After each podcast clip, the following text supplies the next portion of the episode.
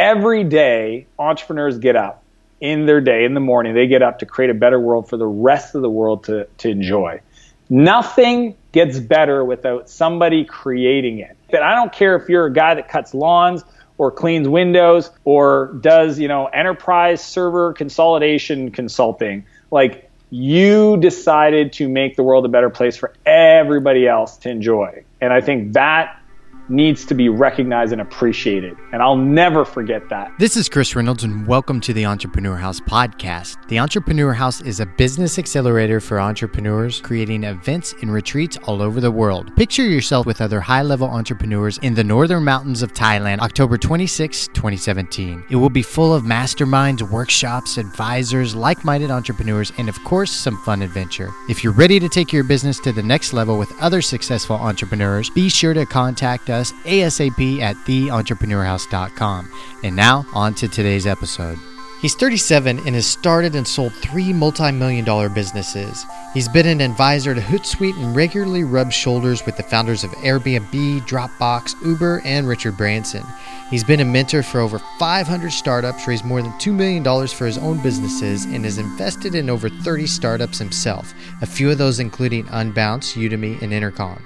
His name is Dan Martell, and he's a legend in the internet entrepreneurial world. And he's joining us today as we dive into his life story. Dan will also share with us some essential tips on growing location independent businesses, why he disagrees with many businesses using the freemium model, and what Dan does to be a power networker. You guys don't miss a second of this episode. Without further ado, let's welcome Dan to the show. In three, two, one. And Dan Martell, welcome to the podcast, my friend. How are you today? do you want to do that again? Yeah. I was going to let you go with it, and I was like, oh, I'll let him. All right. All right. In three, two, one. And Dan Martell, welcome to the podcast. How are you today, my friend? Dude, Chris, I appreciate you so much for having me on here. I am uh, I'm pumped and excited. Uh, you got me in a good good spot. Good. I'm glad you're pumped and excited, and I'm glad you're on the show, my friend. And I appreciate you for coming on the show. So, I've learned a lot about you in the past few days, and I'm incredibly impressed by your track record. And I'd love for you to share like all of this knowledge and wisdom and juice that you have with our listeners. Um, I'm very impressed with entrepreneurs that have a ton of energy that can just keep going with it with a lot of passion. And so, uh, first, we want to hear your story, man. We want to hear about kind of your past, and then we'll evolve into some more of the technical parts. For sure. Um, I mean, just, like I'll give you guys a short version because I've, I've, shared quite a uh, uh, quite a few times. But like, I grew up in a really challenging environment. Uh, my mom was an alcoholic. My dad was in sales, always on the road, kind of not away. Second oldest of four. Um, had some pretty major anger issues uh, growing up. Diagnosed with ADHD uh, thought I was broken and um, got taken out of my home, put into uh, foster care when I was 11 mm-hmm. um, because of those anger issues. And uh, eventually, just things kind of just kept getting worse and worse, and ended up in a group home when I was about 13. Got turned on to drugs, and um, my parents got divorced that year. So I think, you know, it just it just you know I, I didn't. You know, it's funny because like I did things that some people would consider like he grew up in a gang. I didn't have a gang. I was just one of those kids in your neighborhood that was always doing the wrong thing. Like literally did that. And I think um, you know, hanging out with guys twice my age and um, doing some super major illegal stuff um, just didn't help. And by the time I was 17, I'd been to jail twice and uh, got in a high speed chase. I was going to kill myself. I had a handgun in the wow. car in the seat next to me, and uh, police. I, I ended up crashing inside a house, and the police were right behind me and grab tried to grab the gun to point at the police to let them do their job. And the gun got stuck and um, cops grabbed me and woke up sober the next day in a jail cell and realized somebody was looking out for me. And if they just helped me get through whatever I was about to face that I would just do whatever I could to be a good person. And didn't know what that was going to look like or how that what that meant but uh, I had some really incredible people come into my life that transformed everything. And learned how to program software when I was 17 in a rehab center. Wow. And, uh, you know, I've gone on to build several companies, invest in a ton, and feel super blessed and lucky to not only be alive, but have an incredible family with two little boys of my own now and, and get to spend most of my days talking to entrepreneurs creating the future. I mean, that's, yeah, so it's it's come a long way. It's been about 20 years since since that moment, and uh, and I've done a lot of personal growth. And so, as much as we'll talk about the successes, I'm I'm game for talking about all the trials and tribulation because it's definitely not uh, a game of success theater for sure. Thanks for being open with that, man. That's an incredible story. I'd like to know when you started to turn your life around, who were some of those people and, and what did they do to really help you make that shift? Yeah, I mean, the the I think there was a bunch. I mean, from the the police officer that arrested me in the high speed chase, and I remember the next morning him coming in and having like a little bit of a heart to heart. Probably, you know, didn't really didn't really sink in at the time, but um, a few years later, he came to visit at the rehab center, and I got a chance to thank him for that. But um, I think I think the person I owe a lot to is this guard named Brian. You know, he was he'd been there, he'd been working at the the jail for a while. I got sentenced um, to an adult facility uh, with the juvenile department because of the severity of my crimes. And um, one day, I think it was like three months in, I got in a fight with another kid um, over coffee of all things, and um, you know got sentenced to solitary confinement. And uh, on the third day, Brian, he was away on vacation when it happened. He came back and he uh, came to find me because he knew I wasn't in the, you know, with the other kids and opened the door and told me to follow him. And we walk past the entrance to the cell block and into the guard unit that kind of overlooks both of them. He sits me down in the corner and asked me what I was doing there. And I told him about the fight with this, you know, Kurt. And he's like, no, not that. He goes, what are you doing here? And then I was like, well, you know, I got in high speed chase with a gun. And, and he goes, Dan, I've been working here a long time and I see you out there doing your homework, staying out of trouble, trying to, you know, kind of get ahead. And I believe in you. And you don't belong here. And I wanted you to know that. And that was the first time in 16 years of my life that I ever had anybody say that to me. Wow. What were the feelings that came up for you when that happened? I'm gonna apologize. Um, no worries. It was at, I think at first it was like I didn't believe him, but then I thought, well, he's been here for nine years. He has no reason to say this. Like he knows other kids like me. You know, I think I could have easily dismissed it, but for some reason, in the in the at the moment, and the timing, and who he was, and the message, and the way he said it, and he didn't say a whole lot, and he just let it sink in, and I got super emotional, and you know, he didn't have to do it. You know what I mean? He's a he's a guard at a jail. Like Mm-hmm. I, I, don't. I actually don't think it was in his best interest to say that. You know, he's supposed to act like this tough guy. You know what I mean? And it's just like, um, it made me believe that maybe I wasn't broken, and maybe there was more. Like I wasn't this kid that everybody thought like he's the bad kid. Like you know, growing up, like none of the neighbors' kids were allowed to hang out with me. You know, we'd have to go like hide in the woods down by the river just to like see them outside of the school bus. So yeah, it it transformed everything. I, I, I uh, a few months later, I just kept my heads down, stayed out of shit, stopped getting into fights, stopped mouthing off, and ended up in a therapeutic community, is what it's called, or a rehab center called Portage. Um, spent 11 months in therapy. I had a lot of stuff to work through, and uh, you know, in most programs, I think are like 90 days. So um, and it was there that I discovered programming. There was, you know, there's this guard named Rick, or not a guard, um, a groundsman. You know, he's kind of like the the handyman Rick. Um, yeah. He needed help clearing out one of the cabins that we never used that was full of stuff, and I saw this old computer and a yellow book on Java programming sitting right next to it, and I opened the book and started reading the code, and it kind of read like English. If you've ever seen like JavaScript or Java, and it's like it's not like ones and zeros. Like I think people think computer code is like super you know, ob, you know, like obscure and it's hard, you wouldn't be able to, you know, you'd have to study for four years just to even understand the language. But it was like, wow, if that's programming, and I booted up the computer and followed the instructions, and I wrote my first app, Hello World, and it printed out on this little command line, and that became my new addiction. Wow. And yeah, and that's you know, since then I've just I there's something about and, and not only just software and technology, but it's you know it's it's kind of like the tool builder. Like I almost feel like software is the modern day tool builder. So I feel like if I would have been born in the 1700s, maybe I'd be you know I'd be forging you know blades or steel or you know horseshoes or whatever. I don't know. Like I just feel like I'm a I like to create things that other people use to create things. That makes and sense. Um, yeah, and and the other part is the reoccurring aspect. Like there was something about the predictable model of getting paid every month for the value created that felt really good to me at my core, you know, and I think it's because I, grew up in such chaos that there was no, you know, predictable environment or behavior. Like, you know, it was irrational. My mom was crazy sometimes and like, you know, I didn't know where I was going to sleep at night. And it's just like, I've always gravitated towards that model. You know, some people do e-commerce and they, you know, or some people do enterprise sales or whatever. They do consulting. I like, you know, getting paid every month by my clients. And it's just something I've leaned into. So, for the listeners, Dan has created and sold three multi million dollar startups. And how old were you when you started the first one, Dan? So, started my first well, the first two were complete failures. Uh, first one was Maritime Vacation when I was 17 because my dad needed a vacation rental site, which I know people are like, oh, but what about VRBO and Airbnb and all these? Like, it should be a billion dollar idea. I can tell you the hundred reasons why it's not. Um, you know, then I did a hosting company because I think anybody that's ever built a website for any other person in the world thought that they should get paid for that monthly hosting fee. Um, that's probably the worst business model to ever start if you want to have a life. Um, so supporting 24 seven, sitting in a server room, freezing my butt off.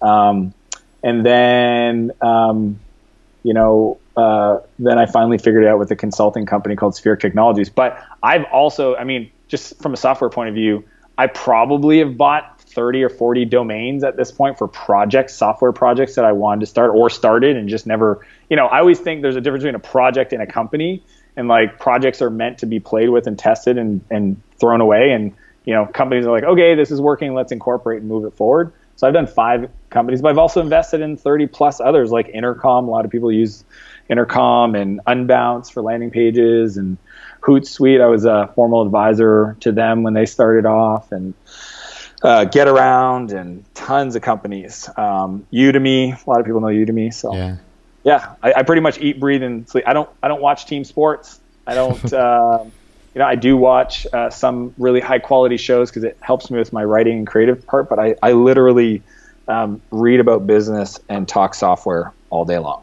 What keeps you motivated to continue to build and invest into all these different businesses?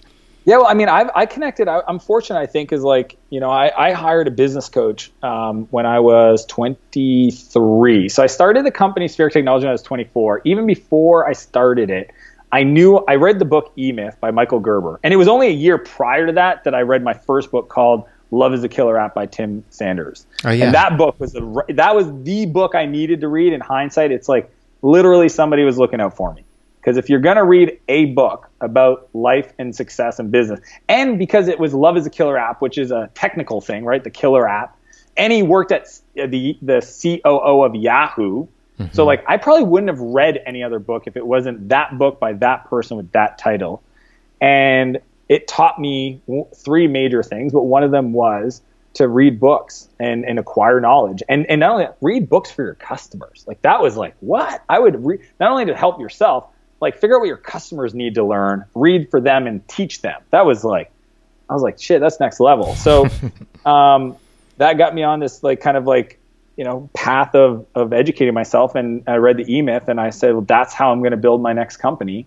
And I found out they had a coaching thing. And I found this guy named Bob Simpson, um, who was an E Myth certified coach in Canada. And, um, Bob taught me what I needed to, to learn, and we we did a million in revenue in the first 12 months. I mean, and none of that would have happened if it wasn't for you know hiring a coach to guide me to teach me. Because like I, I already had two failed like you gotta understand my dad at this point okay? Yes i was you know i went through rehab and i was a better human being but he was pleading with me to get a job.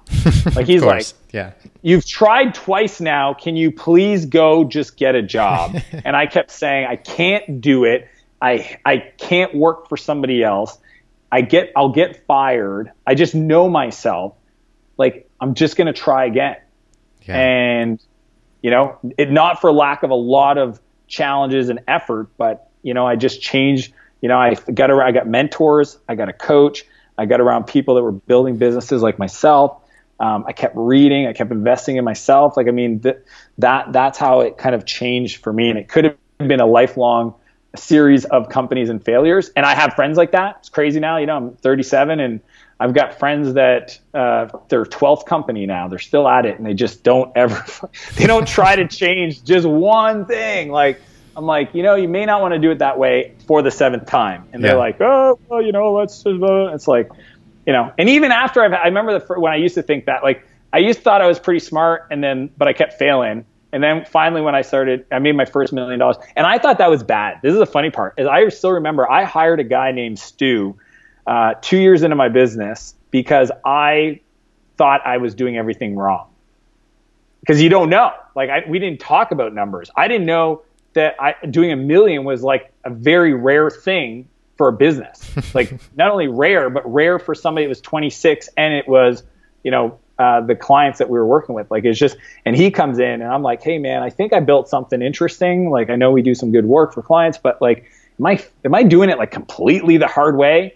and he just smiled and uh, and kind of said, "We we're gonna we're gonna do some good work together," and uh, very very impactful. So again, I paid 150 grand for that guy to come into my business for a year to help me strategically get to the next level. I don't think people would have done that, and I guess that's the thing is I'm I'm a I'm an invest in myself, not buy fancy shit kind of guy. Right. Like I you know, drove an old car for a long time uh, had had a roommate in San Francisco when I lived there after I sold my company. You know, like I just I just a very practical dude. I think. Can you tell some of the listeners because this is a debate I've heard amongst quite a few friends of mine. They don't see the value in hiring a business coach, and so it seems like you have quite a bit of experience of doing that, and you are a business coach now. So can you explain the importance of that? Yeah, I mean, just to clarify though, I I consider myself a. Co- I use the word coach because that's the word that my clients describe me as. I don't consider myself a coach. I'm uh, probably more like a trainer slash advisor. If you ask me, like, what do you do? Because like I literally help them with strategic advice, and I teach them really powerful frameworks in the context of scaling a predictable SaaS business. That's it. Like I don't, you know, I do motiv- I do like, you know, I can't help but talk about like mindset stuff because I think it's part of business, right? Yeah. So, but I don't like. I just feel like the some people they think of like life coaches and stuff. I am not that. I am just me and I help people in a certain way. But um, I've hired coaches, and um, so I've hired three for different. I mean, three in the business context. I just hired a kiteboarding coach because I want to be like good at kiteboards. I can travel the world and kiteboard, and I want to do that fast. So you know, it's it's kind of like the other day I posted on Facebook because I just got frustrated with people emailing me to coach them when their business is going to shit, and I was like, don't reach out to a coach when you're when it's going bad. You should want to get somebody when you want to be excellent. Like I didn't hire Bob when I started my company Sphere because I was losing money. I did it because I wanted to be awesome, right? right? Like my favorite clients to work with, and it's why I have a high filter, is I want people that have the resources, are capable, and want to be even more capable. Right. Right. And I think that's people they think having a coach is like this negative context, like, I don't need a coach. I'm not screwed up. It's like you get a coach to be awesome. Like fucking, um, I'm a big CrossFitter, and like Mat Mat um, Fraser's number one in the world. He's been he just won uh, two years now, and like he has a coach. He has multiple coaches. He has like a, a Olympic weightlifting coach, a sprint coach, a nutritionist coach. Like he's world class. He's not trying to fix something broken. He's like, I want to be the best version of me. So if people think uh, that that's not valuable, then you know what I say? I I'm okay with that. I love it when it's my competitors that feel that way. I would I'm, I'm, okay. I don't want them to know, man. Let them. Being at the level that you are now, Dan, as an entrepreneur, would you still consider hiring a coach to go even Dude, further? I, I have a coach. You do? Yeah. When I when I started coaching other people, I realized I knew nothing about coaching. I hired a guy named Taki Moore. Oh, Taki's wow. one of the the best coaches out there. I mean, like, of course, it's there's I don't see a point of anything I'm doing. You know, if I start a nonprofit, first thing I'm doing is I'm going to pay somebody that's been there, done it before, to spend time with me to help improve my thinking.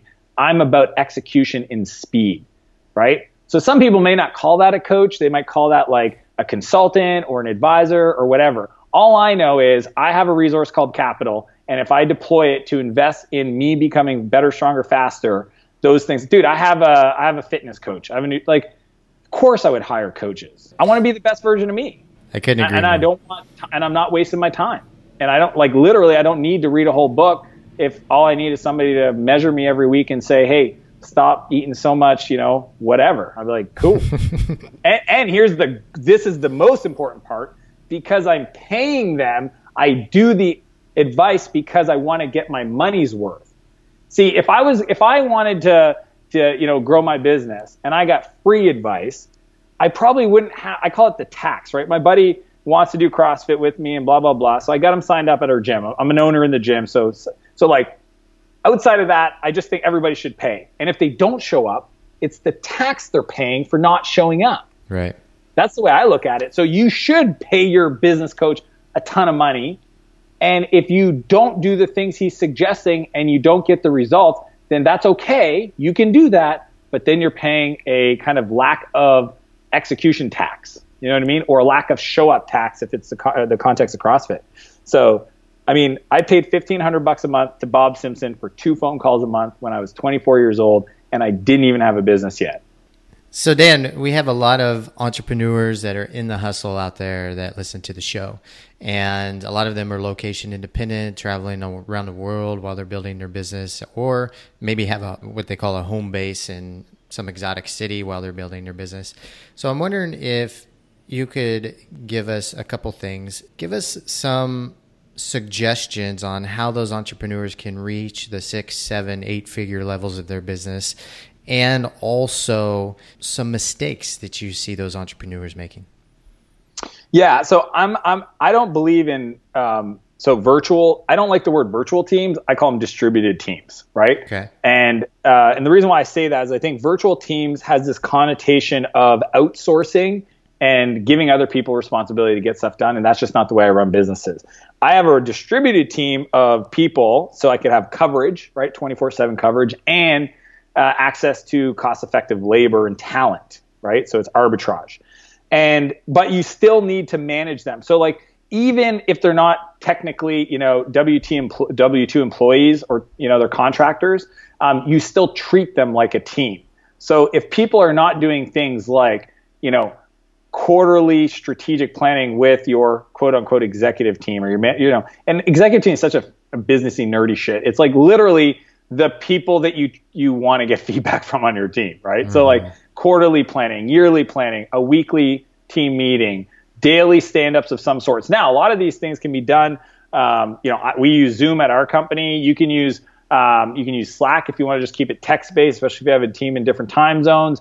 Um, but there's just certain structural elements of running a business when you think of it as an organism. Like it's literally a business is like a person, right? It's almost like Voltron right? You know, you got, I don't know if you remember Voltron, but like you've got all these different parts that come together to create this like super thing. That's the mm-hmm. way business works. Individually, we're only so capable, but when we get together, we can actually like create magic. Right. And if you're not, if you don't set up the cadence and the rhythms for your meetings and the data and information that you review to make sure that everybody's pulling on the string in the same direction. I mean, most of my work with clients, it comes down to three things. One, protecting their confidence, right? Founders are horrible at being high and low, right? The exclamation mark, take over the world to the question mark, what am I doing with my life? Like they'll swing on this entrepreneurial pendulum, you know, mm-hmm. twice a week, sometimes on a daily basis. Yeah. So I, I help them protect their confidence. Second thing is I make sure I help them get out of their own way most entrepreneurs do not realize that their strength, their power is their Achilles heel as they grow a business.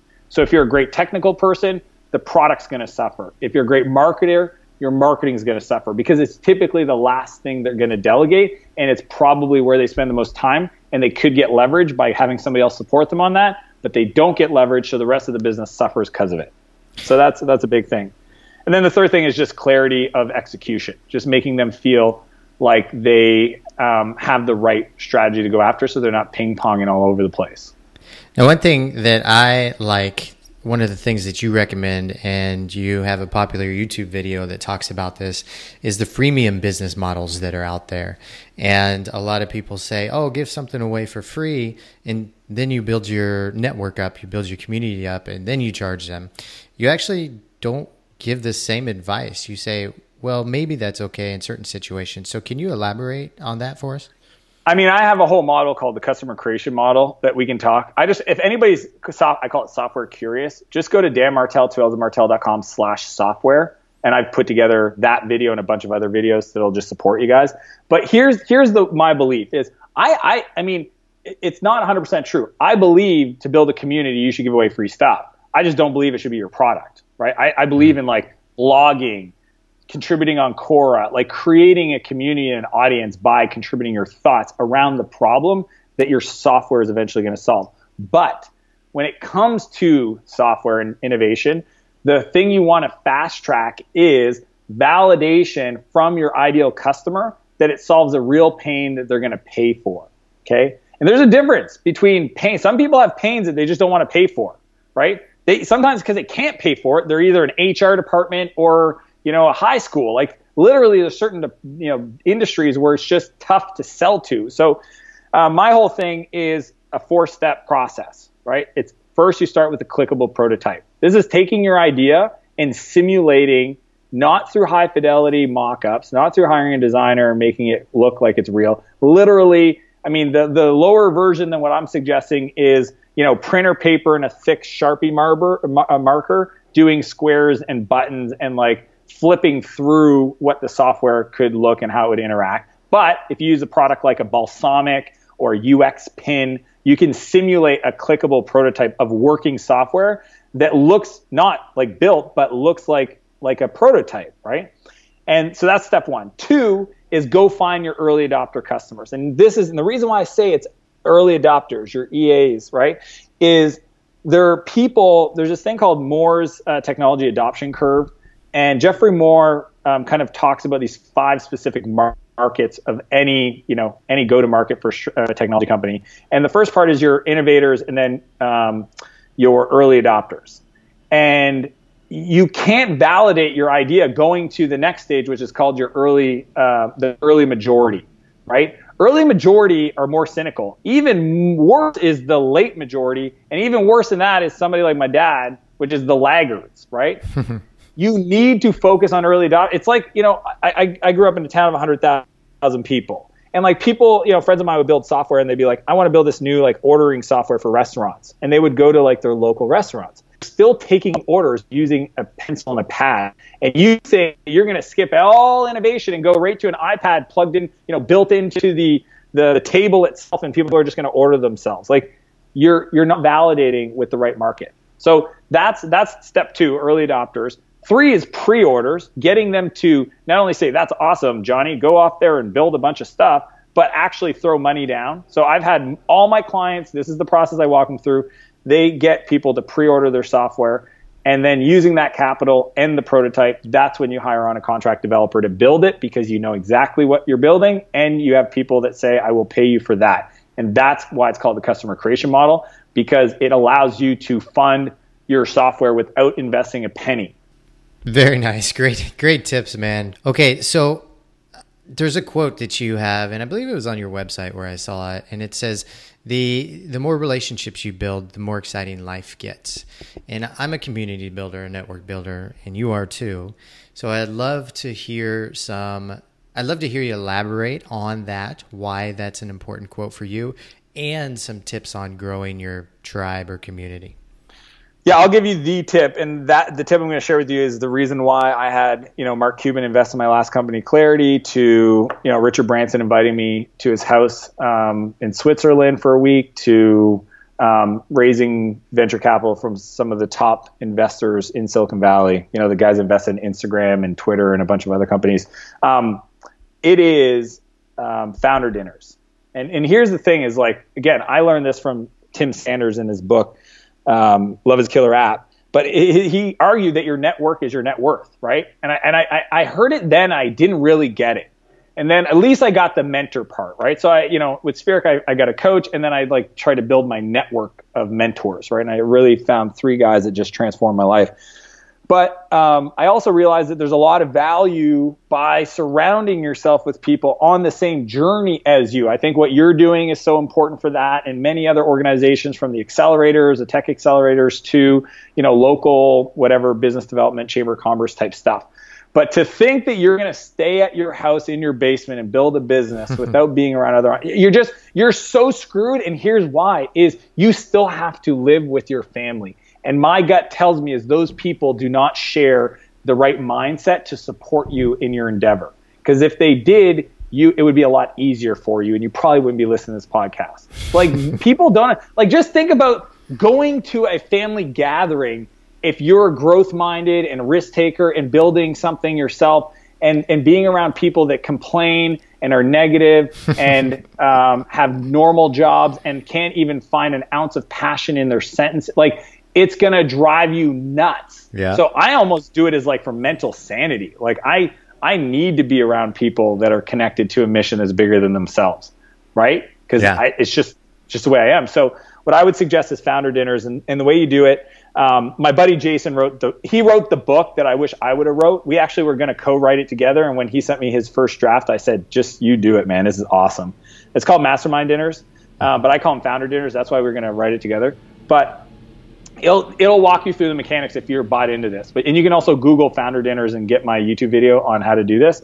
But I um, I got one Friday. I do them every two weeks at my house. When I travel, I do them uh, lunch, dinner, and um, uh, breakfast uh, when I travel, and I just bring entrepreneurs together. And it's as simple as, hey, I'm in, you know, so I'm in Toronto for Archangel in September, and I'm like, hey, you know, John, we've never met, but I'm organizing a dinner with other entrepreneurs and around this topic. So theme based, you know, software, B2B SaaS, marketplaces, you know, online marketing funnels, whatever your topic is. And uh, I'd love to invite you. Let me know if you're interested, and I'll send you the details. And you just do that. You send it out to 12 people. Eight of them will confirm, and you have an incredible meal. And the funny part is, the, all the other ones think that you know the other ones because they're there and you're the one that invited them. Yeah. And you know, and then they all thank you for being the guy that brought them together. And the reality is, like, you got way more out of it from the ideas and the energy and the connection of those people. And what I've learned amongst entrepreneurs, it's not true. Like, there's, it's not true for all of them. There's literally some arsehole entrepreneurs. You know what I mean? Like, there are some bad actors, like douchey McDouchester entrepreneurs out there. Okay. Yeah. I can think about three or four in my hometown. Yeah. Um, but that's not the norm. The rest of them are just polite, amazing. They love other people. They want to get out of their office. They're just looking for a reason. And you'd be surprised how quick they'll, they'll say it. And I don't even pay the meals. Like everybody goes Dutch. When I send the calendar invite follow up, I say asterisk, asterisk. Every, and the reason I do that is because I don't like when somebody does like a show offy move and pick up the tab for everybody and Yeah. then makes everybody else feel lesser than. I just, and that's why I do it, not because I can't pay for it or anybody else couldn't. It's just I don't want to make somebody feel that way. Yeah, I completely understand. I actually have started doing that. This past summer, I spent my summer in Barcelona and we had some entrepreneur friends coming and we would cook them a nice meal. And, and we would have them over and we'd cook like paella and typical Spanish food. And then they get the cultural experience too. And it's been a lot of fun. And I, I, I can absolutely tell you that they. That's what I'm doing Friday, man, with poutines in Canada. No, I'm just kidding. um, I have somebody come in and cook for us. But yeah, I, I, I do like my thing is like if somebody that I, I really want to get to know like a lot better, I invite them to my house because I think Yeah. that's the ultimate compliment, right? Yeah. But then as I travel, I just usually find a restaurant I've been meaning to go to and and and I try to stick. Oh, never eat alone. Keith Ferrazzi, like that Yeah. book. That was like the second or third book I read after Love Is a Killer app because I think he mentioned it. And what was crazy is I think fast forward 12 years afterwards, Keith emails me for advice on a software business he's starting. nice. I was fanboy. I was like, oh. you know, so like life is a life is so beautiful, man. If you just play into it, like it's just really cool. completely agree, man. What do you love about teaching and helping others? Um, you know, it's it's kind of funny because like a lot of it is selfish in the sense that I get way more out of it. Like, you know, and maybe it's just the commitment I made, you know, to the people that have been there before and like helped me out. That I just feel like I'm honoring their their their time, their ideas. You know what I mean? Like everybody that's ever helped me get to where I'm at. And like I there's there's like literally hundreds, if not thousands, of people. I can't mention them all, mm-hmm. but I just feel like by me finding the time. I mean, I did 1,300 clarity calls. Okay. Wow. And the average is 27 minutes in a two year period. Wow. Like I put in some dues. You know what I mean? So that's why people are like, "Why are you coaching people?" I just needed a more efficient way to filter people, And I knew that if they didn't pay, they don't pay attention. Yeah. Like that's, you know, people want to get their money's worth. So if you want, it's a premium thing. You want it, if you want me involved to help you scale, throw down, meet me at that level, and I'll give you 110%. So I just, I just love seeing people. Um, you know, one of the best compliments I got the other day. One of my clients tripled their business in the last 12 months, and they said um, on a call that, you know, thinking back even eight months ago, they would have never had the vision for their life that I've helped them believe in. You know what I mean? Like they, they, they were dreamers, but they didn't believe that big. Yeah. And I think it's just because, you know, one of the things I do for my clients is I bring them around other people who have already been there. So when we get together in these three different cities, I'm bringing in guys that have built, you know, 150 million dollar companies, billion dollar companies that are going to not only just share their quick story, but like we're we're doing tours of their offices so they can show like what does a 150 person sales team look like? You know what I mean? Or what does a, you know, a 37 person team content media department look like producing inbound content? You know, like I just think that once, one, you know, I don't know who said it. I think it might have been uh, Ralph uh, Waldo Emerson or whatever. Like the mind, once the mind's expanded, it can't contract. So like my favorite thing to do is introduce people to a new idea that they connect with and believe in, and then now they can't go back from that. I like that's it. what moving to San Francisco. Yeah, moving to San Francisco. So when I after I sold uh, my first company, Spheric, when I was 28, I I almost chilled out. I literally there was a two month window where I was building a new house. I bought a cottage and a wakeboarding boat. I was single and I was like gonna chill out. And thank goodness, you know, something inside of me said, Dan, you got to go see if if there's more for you. And I and I packed up my suitcase and mountain bike and, and jumped on a plane, landed in San Francisco. You know, still finished building the house. I sat on this house for like a year and a half. I mean, it was I built the stupidest house if you've ever want to sell a house because it was like I don't know how many square feet, but it only had two bedrooms. It was a huge house with two bedrooms. it was the ultimate bachelor pad. My brother, when he was building it, because he's a home builder, he's like, "You really? You don't want to put a third bedroom, maybe?" And I'm like, "No, man. I might have one friend stay over. Like, who cares?" Uh, anyways, um, yeah, that's. I mean, I just, I'm just glad that uh, I didn't slow down. I was just, I'm just passionate about connecting with people and and creating the future. I mean, that's the cool part. Every Yeah. here's the thing. I want, I want to say this uh, for everybody listening: that if you're an entrepreneur, you gotta you gotta be proud of yourself. And here's why: is every day entrepreneurs get up in their day in the morning. They get up to create a better world for the rest of the world to to enjoy. Nothing gets better without somebody creating it. And I think that I don't care if you're a guy that cuts lawns or cleans windows or does, you know, enterprise server consolidation consulting. Like you decided to make the world a better place for everybody else to enjoy. And I think that needs to be recognized and appreciated. And I'll never forget that. And I and, and I probably, you know, dozens of times a year when I write down things I'm grateful for, the topic of I'm grateful for living in a country that allows me to do this. Yeah. Period. Because I've been to places where you cannot start a business unless you have fifty thousand dollars in a bank account, Yep. and nobody started with fifty thousand dollars in a bank account that I'm aware of. Dan, I think that's a perfect way to wrap up the show. I want to say thank you so much for coming on to the show, giving us your time, sharing your wisdom and your knowledge with us. Thank you so much for joining us, my friend. Absolute pleasure, Chris. Thank you so much. And if the listeners want to reach out to you or learn more about what you have going on, where's the best place they can do that at?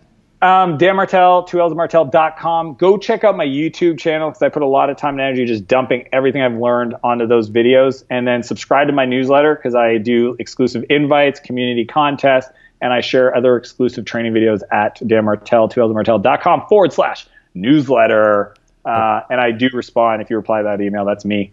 Um, yeah. Awesome. I'm going to sign up for it now. Listeners, thank uh, Dan once again. Thank you for joining us. Listeners, thank you for tuning in once again, and we'll see you all on the next episode. Goodbye, everybody. The Entrepreneur House is a business accelerator for established entrepreneurs. Imagine spending an extended period of time with other successful entrepreneurs working together and growing your business. Day to day, you interact with other driven and smart business people. Spending an extended period of time around them alters your business and your mentality around business. Goals are set, business grows, new partnerships develop, greater profit margins are achieved, the productivity skyrockets for the attendees, and you'll get to have an incredible adventure while doing it. This This year, our main event will be held in Chiang Mai, Thailand. It is four weeks from October 26th to November 24th, 2017. It will be full of workshops, masterminds, and co working spaces. Be sure to check out the details at theentrepreneurhouse.com as soon as possible. For those of you that are interested and have some questions, don't hesitate to contact us, theentrepreneurhouse.com. We will respond as soon as we can. For now, saludos from somewhere in the world.